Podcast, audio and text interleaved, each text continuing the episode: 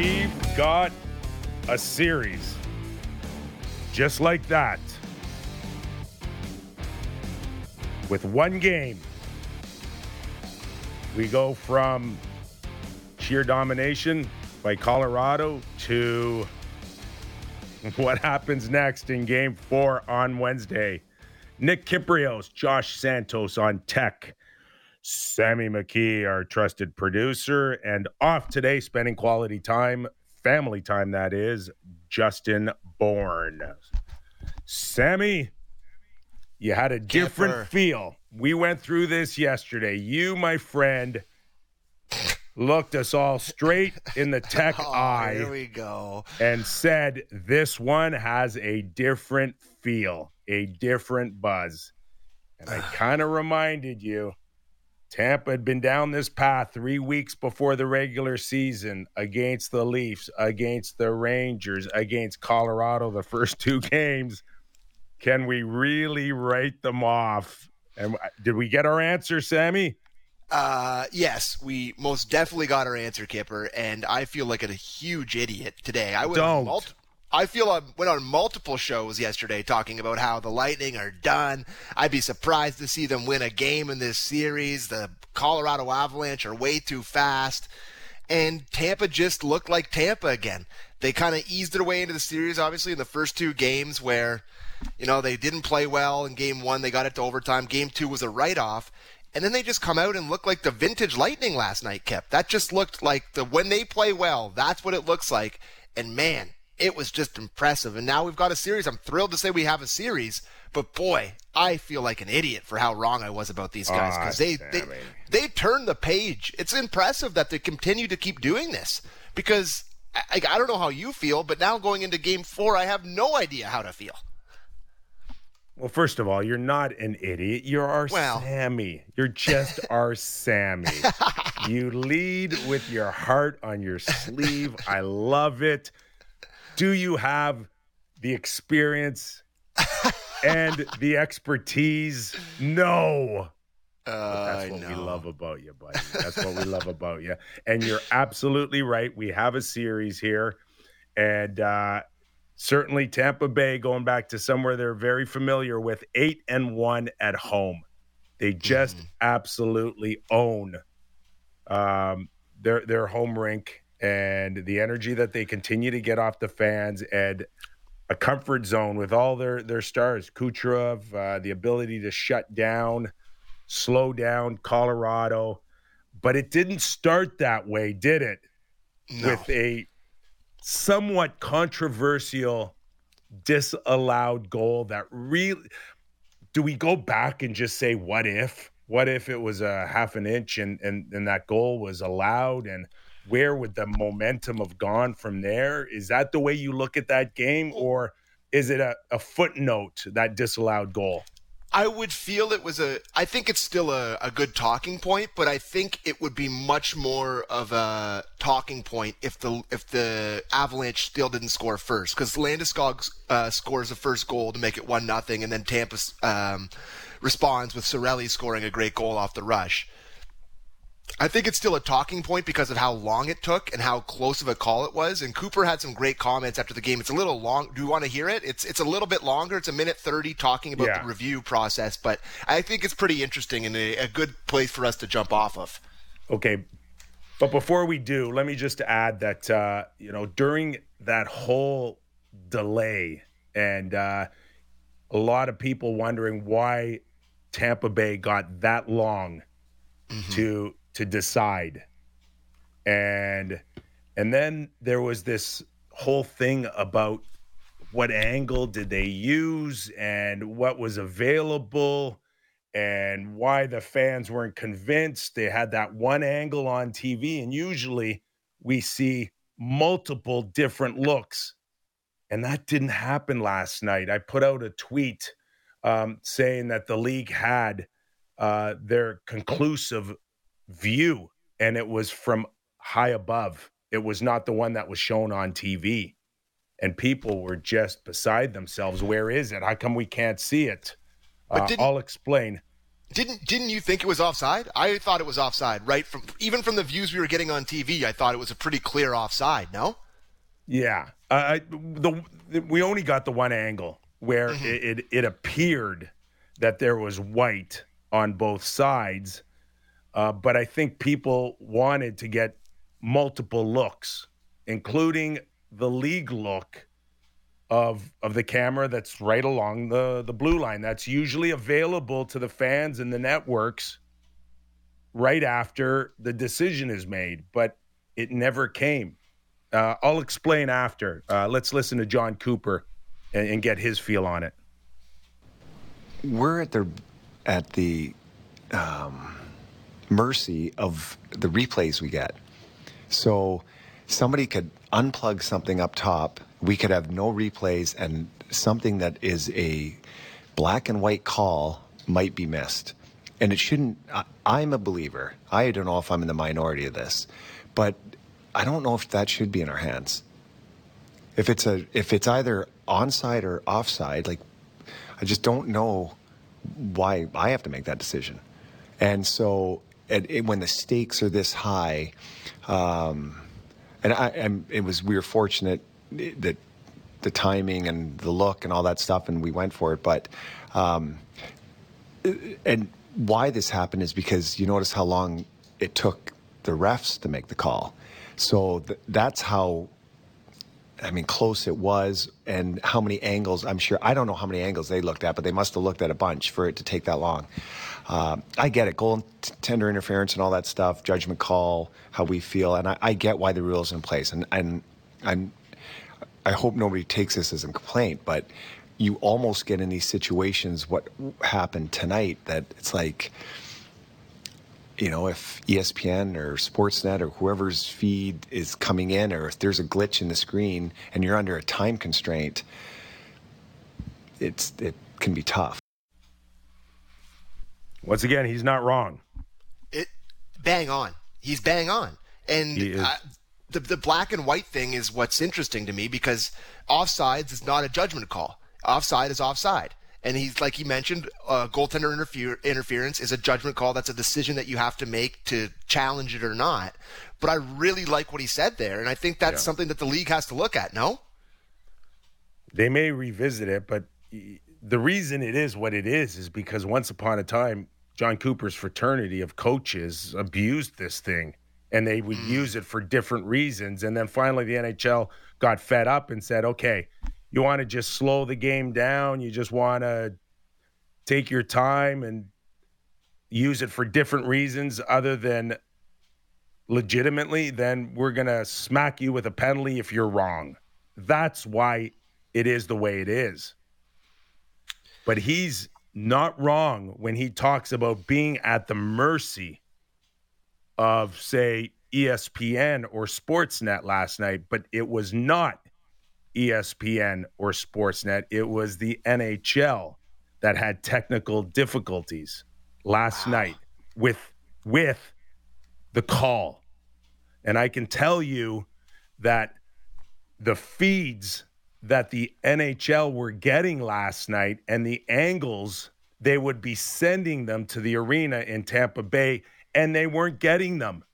Oh my. God. So the NHL referees are at the penalty box area and the NHL seeing, well, clearly you can see white on both sides. And they're like, no, we're not getting the feed. And they're like, what do you mean you're not getting the feed? We're not seeing what you're sending.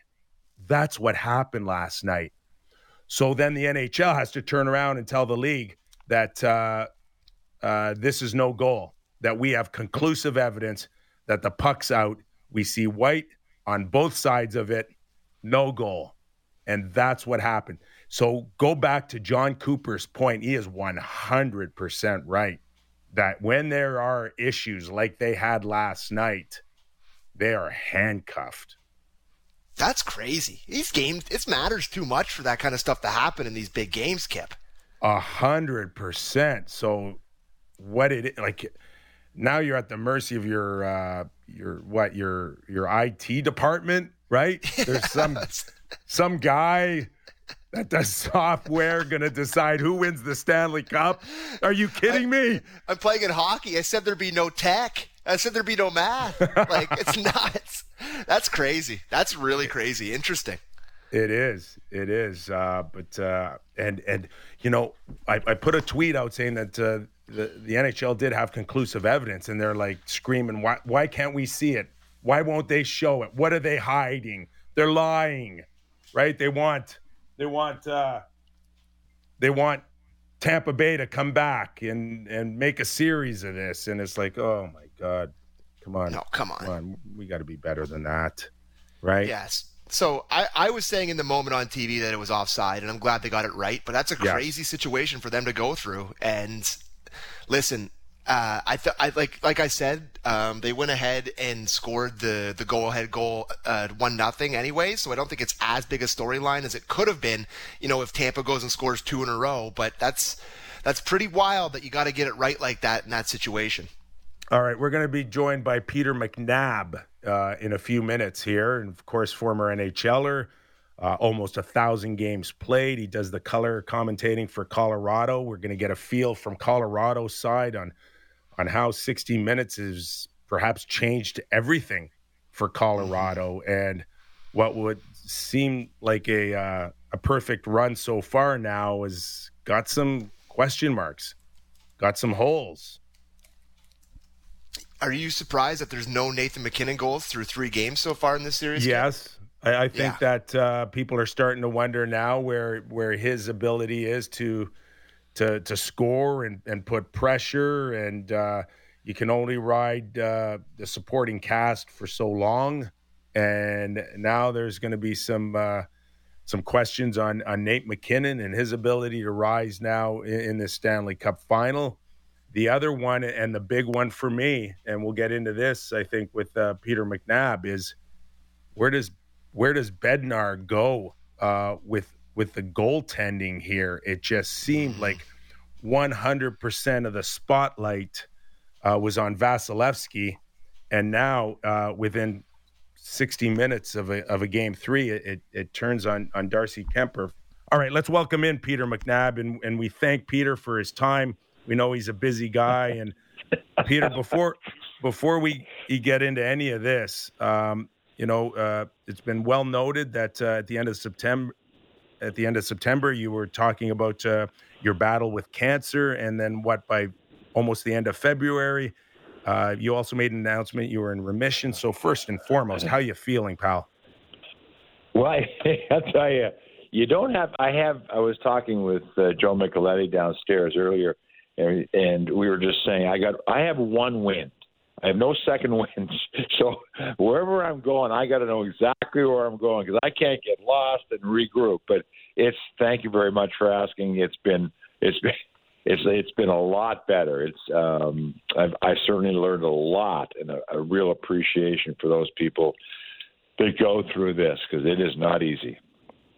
And you've also gone uh, through a great career, uh, seen a lot of scenarios come playoff time and here we are going into game three, Peter. And I, I know the conversations. I've lived them many times. Uh, you have as well. People are doing the math. If if we win game three, who's flying down for game four? Where's the clincher game going to be? Is it going to be in Tampa or do we wait and make plans to go to game five? And then you've got uh, a, a, game like last night that uh, really puts closing this series out on the back burner. Um, pretty pretty quick change of events in this series last night. Well, they they did. You know, I was looking at it and I said, okay, how can uh, Tampa sort of not talk themselves into believing they can win, but looking at it and going, okay, you know, why should we win this game? They've been great at home, and what they've done now, and in one two periods of hockey, really, because the third period was kind of just you know, whatever it is when you're up 6 2. Um, they made this a home ice series, and compliments to them because they're good at home. They're 8 0 now. They beat the Avalanche. And now that that's it's amazing how that seven nothing win for the Avalanche has just disappeared into the background. And the and it's been the narrative is they won their two at home. Now we got to win our two at home and then make it the best two out of three and try to get one in uh, in Colorado. so hats off to Tampa Bay. They came out last night. Uh, the Avs are really good five on five, and they had five five on five goals against the Avs, and that's that's an uncomfortable number, I'm sure, for the Avalanche. Peter, we went uh, we went through a little bit of uh, the scenario last night. I don't think it was uh, talked about at all, but there was a technical difficulty between Toronto and um, and the penalty box last night on on part of that disallowed goal where they were not getting the feeds that Toronto were getting, and thus the delay a little bit. But where do you put that that momentum swing in the grand schemes of Game Three?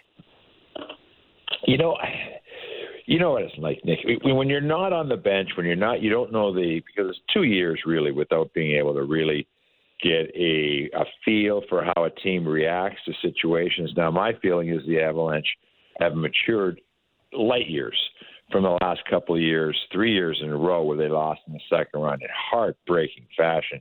This is a different club that's got a better mindset, much more mature, has handled stuff. But you know, it's one of those things that you score and you think you got a one nothing lead in Tampa. Okay, a perfect start. Let's get the, let's keep this going. And you sit there and you wait and you wait because what when I looked at it, maybe it wasn't you know quite that way because again you're not privy, but it looked like Tampa Bay almost didn't challenge because they was a long time before anything happened, and then finally they got called over and it must have just been razor thin. I mean, you know, we didn't get a look at it. I do the radio now. We didn't get a look at it. So uh, by the time you turn around, what's the scenario? The scenario is one nothing Avalanche. They got the lead again. Here they come. Okay, we're back to even. It's nothing, nothing. We can forget about that. Let's get going. Now the Avs, Landeskog scored to make it one nothing. But it, you know, the situation is at that little moment just seemed to take maybe just a little bit of the steam out of the Avalanche. Yeah, and uh, you could almost feel it in the building as well, um, and and you just wonder where that would have gone if, in fact, it, it would have turned a little bit uh, in Colorado's favor. And saying that, uh, where is the focus? I know we're. I'm going to ask you obviously about uh, Darcy Kuemper here uh, moving forward, but uh, yeah. is is is Nate MacKinnon? No one's watched Nate more than you have, and when he's on and, and great, and when he's playing well and not scoring, and it, where is he in this series outside of not producing? Oh, he's you know he's getting his shots and you know and he's working and and it, it, this puck just hasn't gotten in you know, he had 10, 12 shots directed towards the net. You know, he can't buy one right now. But the thing about Nate is, you know, that you know for an absolute fact, I have I've very seldom been around a player as driven, not just to be good, driven to perfection, the way he eats, the way he trains, the way he does everything, as Nate MacKinnon. and he will be a factor as he was in the St. Louis series in that one big game. Um, you know, he will be a factor before this is over. Hopefully, in Game Four for the Avalanche, because I was I was just laughing at when you were talking about the families, and I I was listening to somebody that won the Stanley Cup, and they were saying, "I'd rather play on the road, uh, you know, in the Stanley Cup playoffs. I'd rather win at home and play up, but I'd rather win, play on the road because you know there's so so many fewer distractions, and once you get to that game three, and the families are coming in. Because you know they're coming in, and if something happens and it's sent back to Tampa Bay, then all of a sudden the families are all coming to Tampa Bay, and you know because you all want to be there, of course. Well, then you got to try and find hotels, and you know it's just it's just a, a nightmare for everybody concerned, and you know sometimes you got little kids and you're concerned about that, and you know as well you should be but uh, it's it is a little bit more difficult to concentrate, and it can be a uh, an interesting time. Sure can. We're joined by Peter McNab, the voice of the Colorado Avalanche, and okay, here here we go. Um, it just yep. seemed like after two games, uh, it wasn't even a factor uh, in terms of a, a Kuemper versus Vasilevskiy. All eyes on Vasilevskiy uh, especially after a game two uh, humiliation. Let's call it what it was.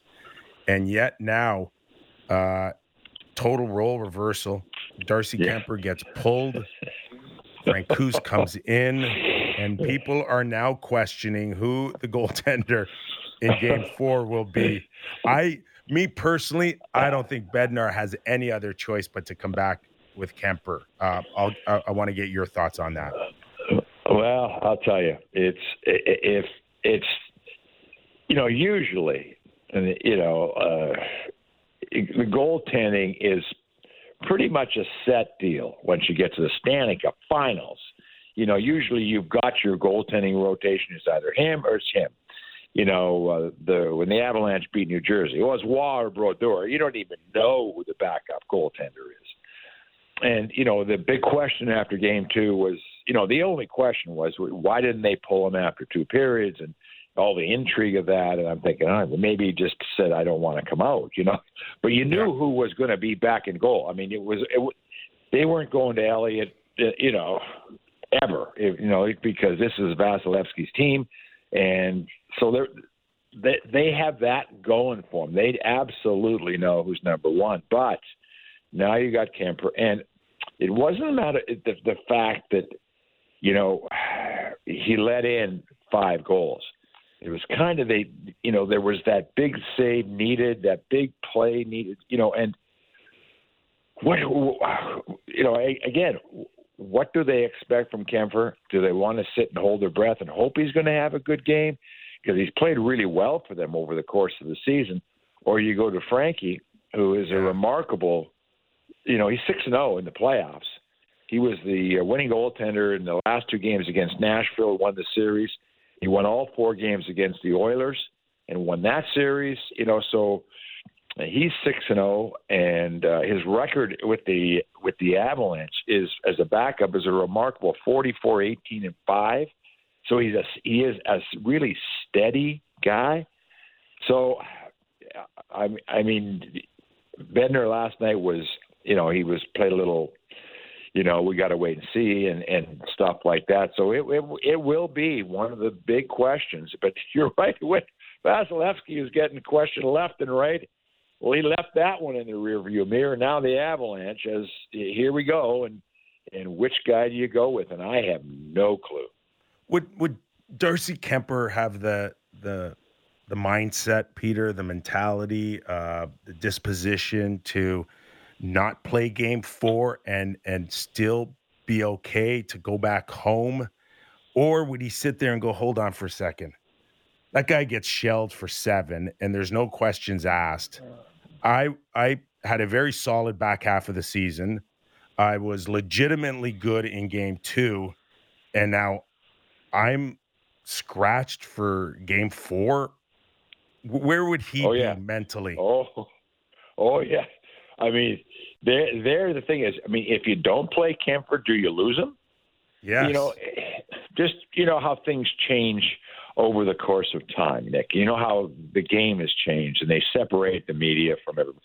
I used to sit with Patrick on an occasional bus trip, you know, and so you knew every little nuance of, of Patrick Roy body language when he let in a bad goal, whether you thought it was bad or not. You could tell whether he did just by talking with him before and you know, and then after the game, so you get an understanding of the personality. Two years, and I got no clue. I mean, my my favorite guy for the Avalanche is Brandon Saad. He came into the Avalanche during the had a really good, solid season. And played, you know, played a whole year. I never met the man because you know. So it is uh, Darcy Kuemper. I've said hello to. Uh, I, I've flown on the charter a couple of times and just nodded to him, but I have no idea uh, how strong he is mentally, how he he's going to be able to handle this. Because th- this is, as you say, if you come back with Francouz, are you saying, okay, that it's your net the rest of the way, or are you saying you got to you got to earn that, or we're coming back with the other guy? I mean, are they literally going to play musical chairs with the goaltending? And you know that that is and that is tough. That is really tough because the pressure is, you know, you can just feel it on the goaltenders in the in the Stanley Cup Finals. I mean, that's why, you know, I had such a, a great career covering, you know, goaltenders. Marty Brodeur in New Jersey, who was ridiculously strong mentally, and then Patrick, who was, you know, may have been the best ever as far as letting go of a bad game. So, but just to answer your question, I I yeah. have no idea. I have no well, idea because I don't know them.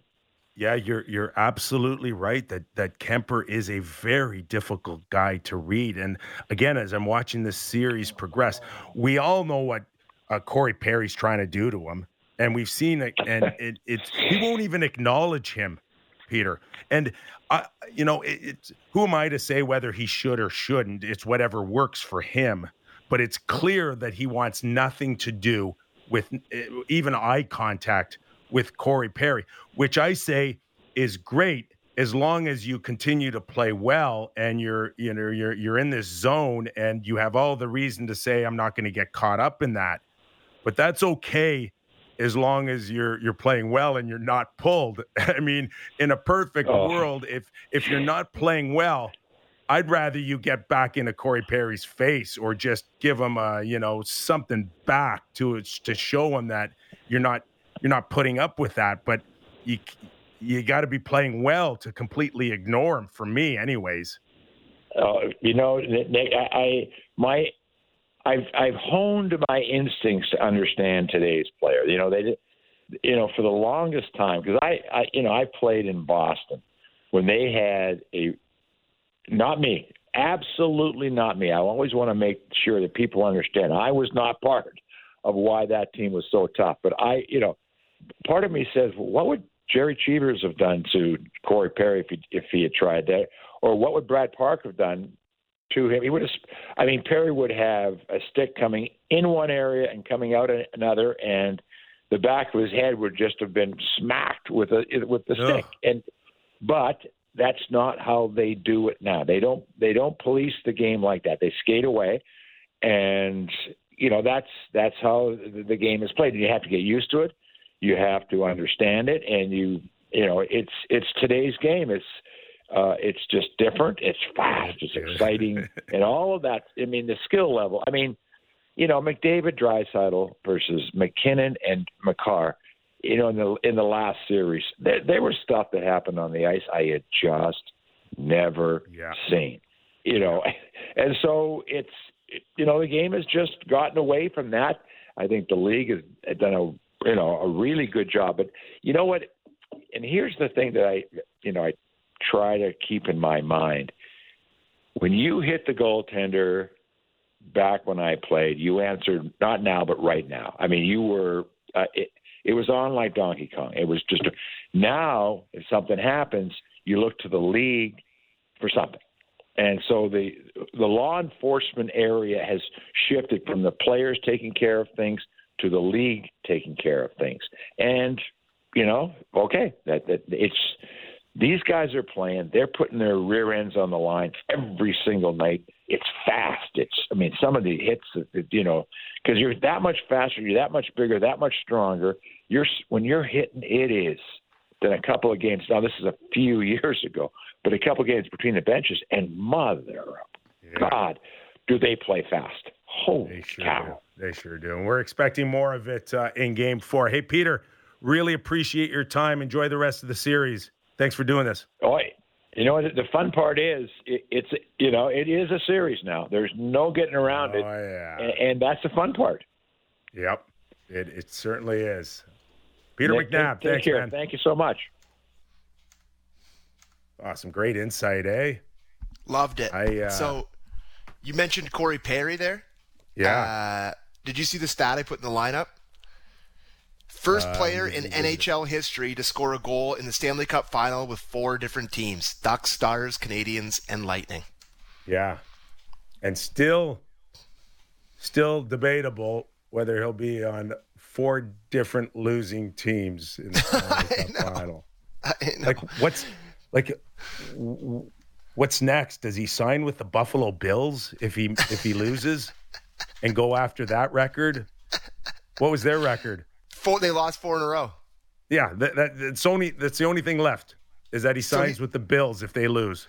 But he's playing on a line with Maroon, who's won four, could win four in a row. So it's like the ultimate test here, which way it goes. And people like crap all over Maroon. He was awesome last night. Was he ever a factor last night? Oh my God. he was god. in the mix. He was in the he mix. He was. He was. All right, we're going to take a quick break here. Um, coming up after the break, we're just going to get an update here on what is going on with Hockey Canada. They were under fire. The executives uh, grilled over their handling of an alleged sexual assault four years ago that resulted in a settle lawsuit settlement. So we're gonna find uh, we're gonna find Katie Strang here, senior writer of the Athletic, and and just get an update on this. Where is it going, and what does this mean to the National Hockey League? All after the break. I'm Nick Kypreos. He's Sammy McKee, and you are listening to Real Kyper and Bourne. Breaking down the top stories in the NHL every day. The Jeff Marek Show. Subscribe and download the show on Apple, Spotify, or wherever you get your podcasts.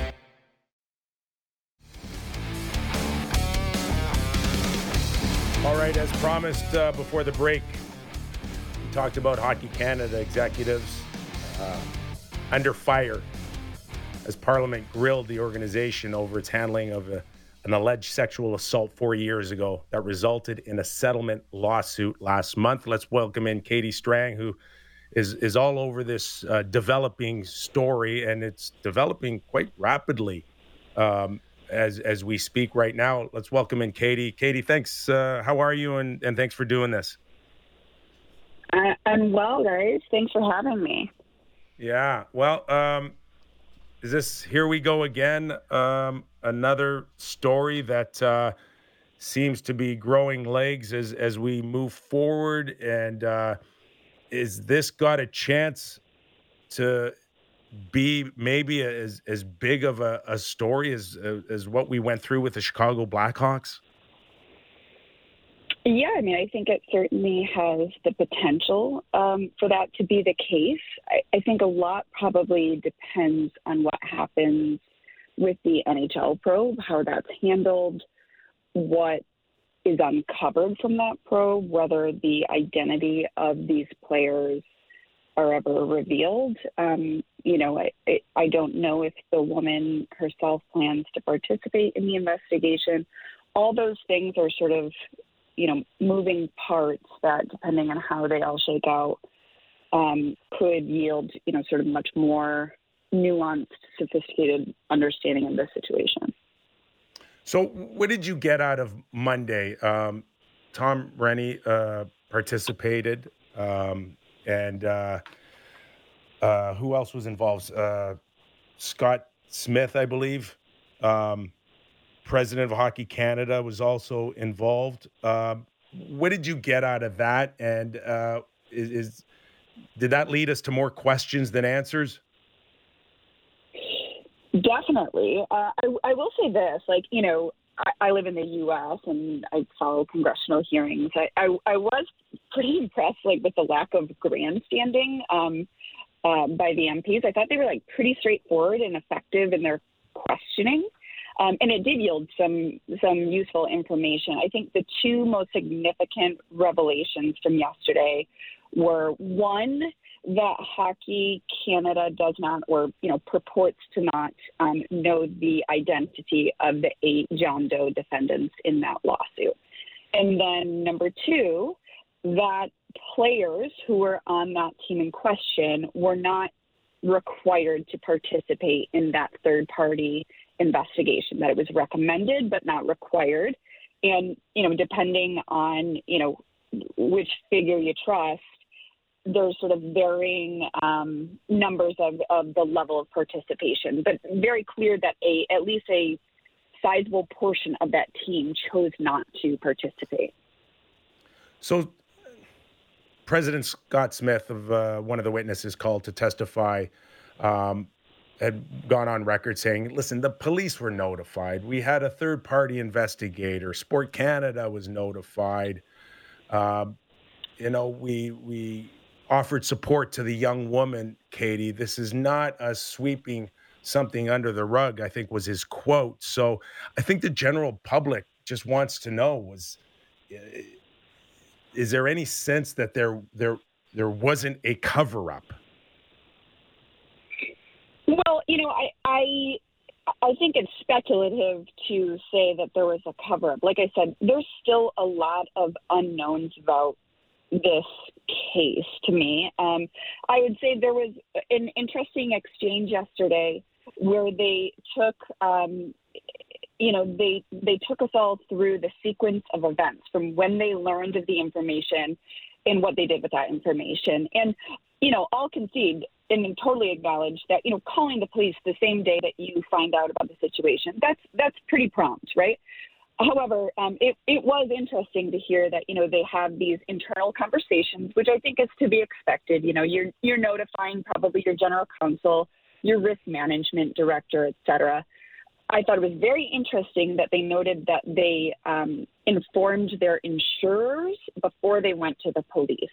And there was an MP, I believe it was Michelle Ferreri, I could be mistaken, um, that asked, you know, was was the settlement paid out of these insurance premiums? They do have, um, you know, insurance policies that cover third party sexual assault misconduct allegations. Hockey Canada said it did not.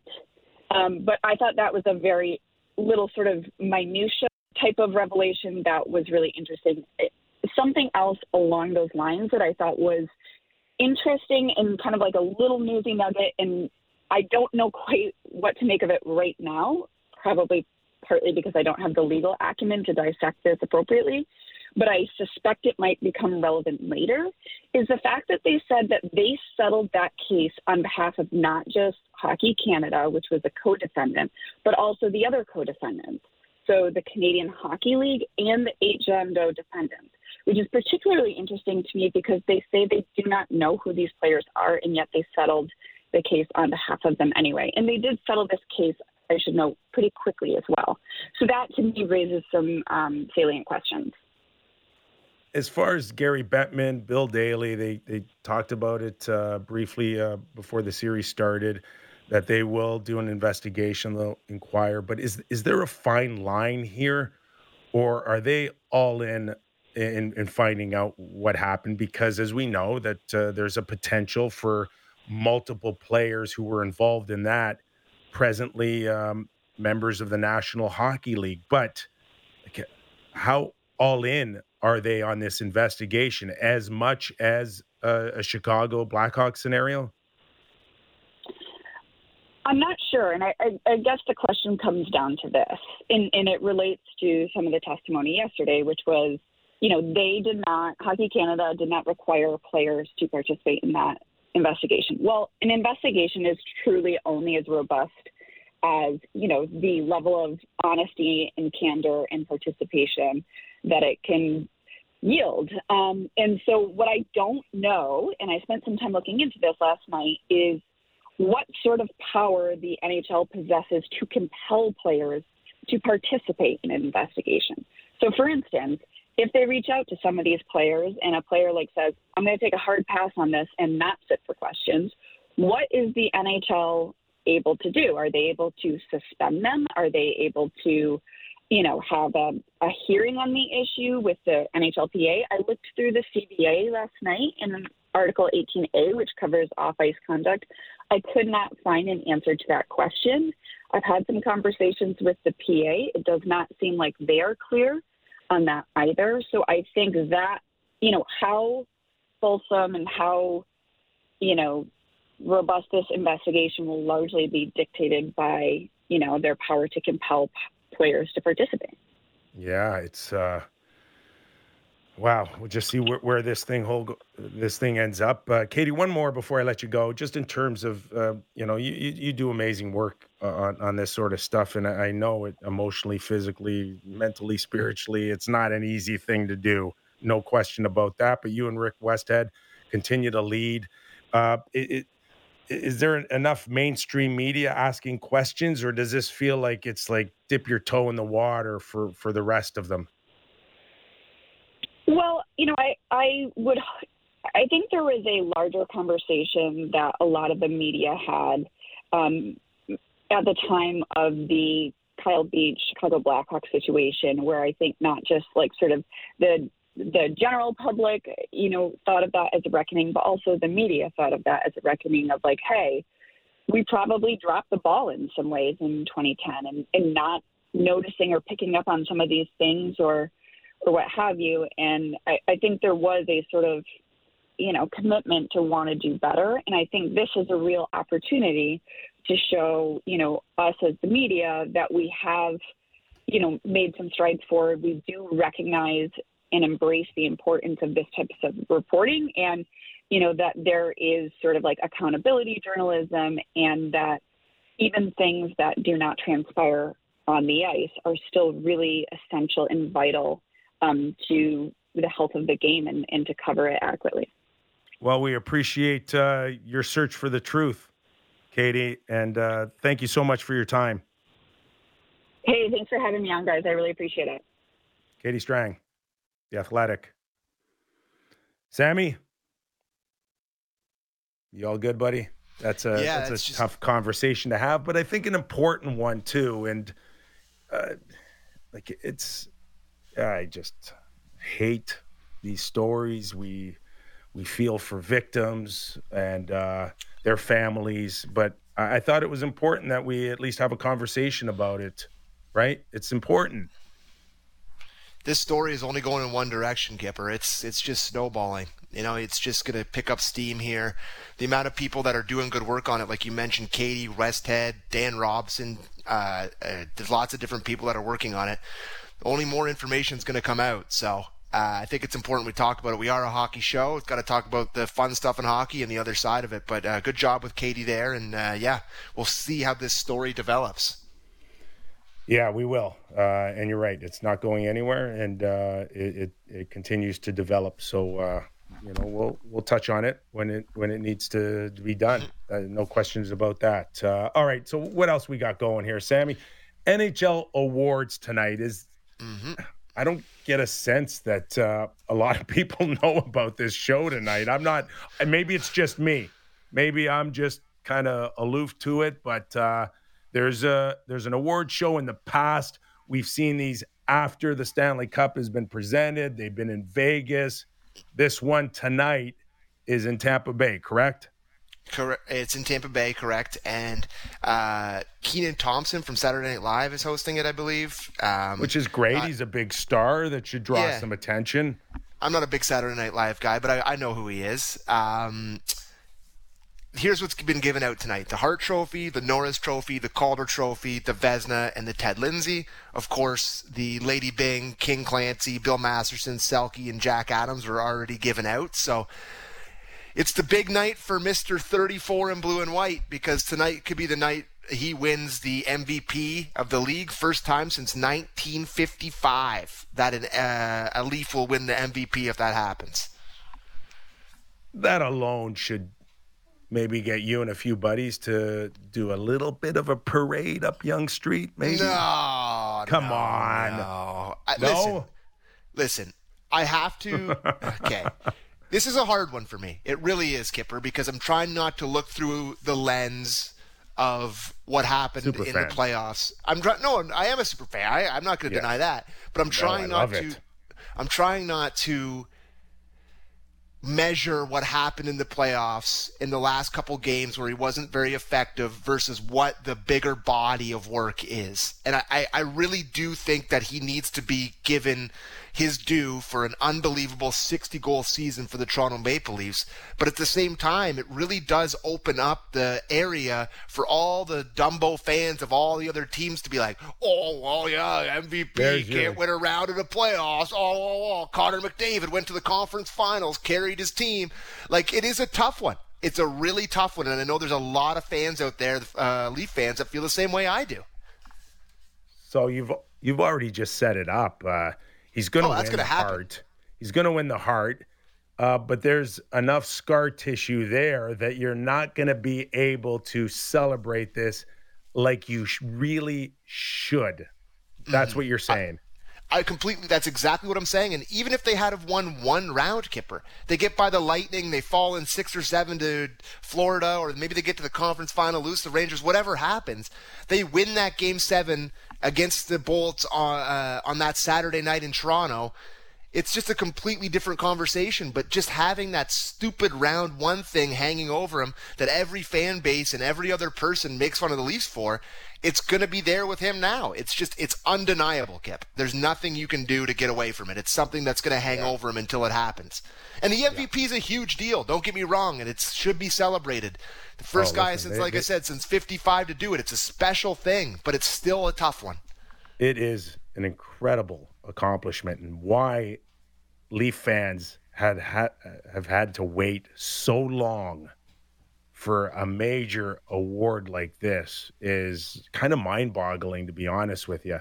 Here, um, especially when they had the financial means just prior to the salary cap to go and buy great players, and it just never happened. And uh, no Norris winner Yeah. which is again mind-boggling. Hart mm-hmm. since 55 like you said and no Norris trophy winner. Not one defenseman, Borje Salming may have been the closest one. But outside of that, not a sniff, Sammy. And same with and same with Vezina. Not a sniff on that either. But you had good goaltenders. It wasn't For like sure. you didn't have world class guess Freddie was maybe a in- in- finalist one year. Cujo, Belfour, Eddie Oh, yeah. Belfour, uh, Felix had some good years where you'd go, well, he's a top goalie. no, But you're right. It just seems it just seems like those those two other ones. It- maybe Sittler the year he finished third in scoring, but Sundin, I guess, when he was at the top of his game, but he was never in that conversation, I guess. Like, it is very. It's more of a caliber conversation, like caliber of player that the Leafs have had. You know, it, it, I've always dreamed of the the Leafs having a player like Austin Matthews my whole life. To, Yeah. to have a caliber of player that's a top guy in the league that could win a potential. And in true Leaf fan fashion, I still have to feel crappy about it. So there we go. you expect. Okay, so I mean, we're, we're comfortable saying that Matthews is going to win the Hart tonight, correct? Yes. Yep. All right. What do you expect out of his acceptance speech? Do you expect him to be a little Mm, that's a uh, great emotional, uh, reflective? Does he does he tip his hand on the future or where he thinks that they're? No, I, I I'm just I'm not saying he's going to say anything. But do we read between the lines on his acceptance speech to truly understand where he is and where he thinks he's going to be for the next 10, 15 years? Because you can you can get body language and you can as we do constantly on this show interpret uh you know b- messages that aren't said. What do you expect? I expect it to be rather boring. well, like he, he- what, what does he give the media ever? Like when he said he put the balls on the line, we all were like, "Oh my god!" He said something halfway halfway interesting. Like I don't think he'll say anything interesting. He won't put himself Well- out there too. Y- you know we're gonna break it down. That's for Kippers, sure. Clippers. All right, babe. Hey, great job today, Sammy. Uh, You too, bud. We're gonna have JB back tomorrow. Our thanks to mm-hmm. Peter McNab, Katie Strang from The Athletic. Thanks for listening. Real Kyper and Bourne.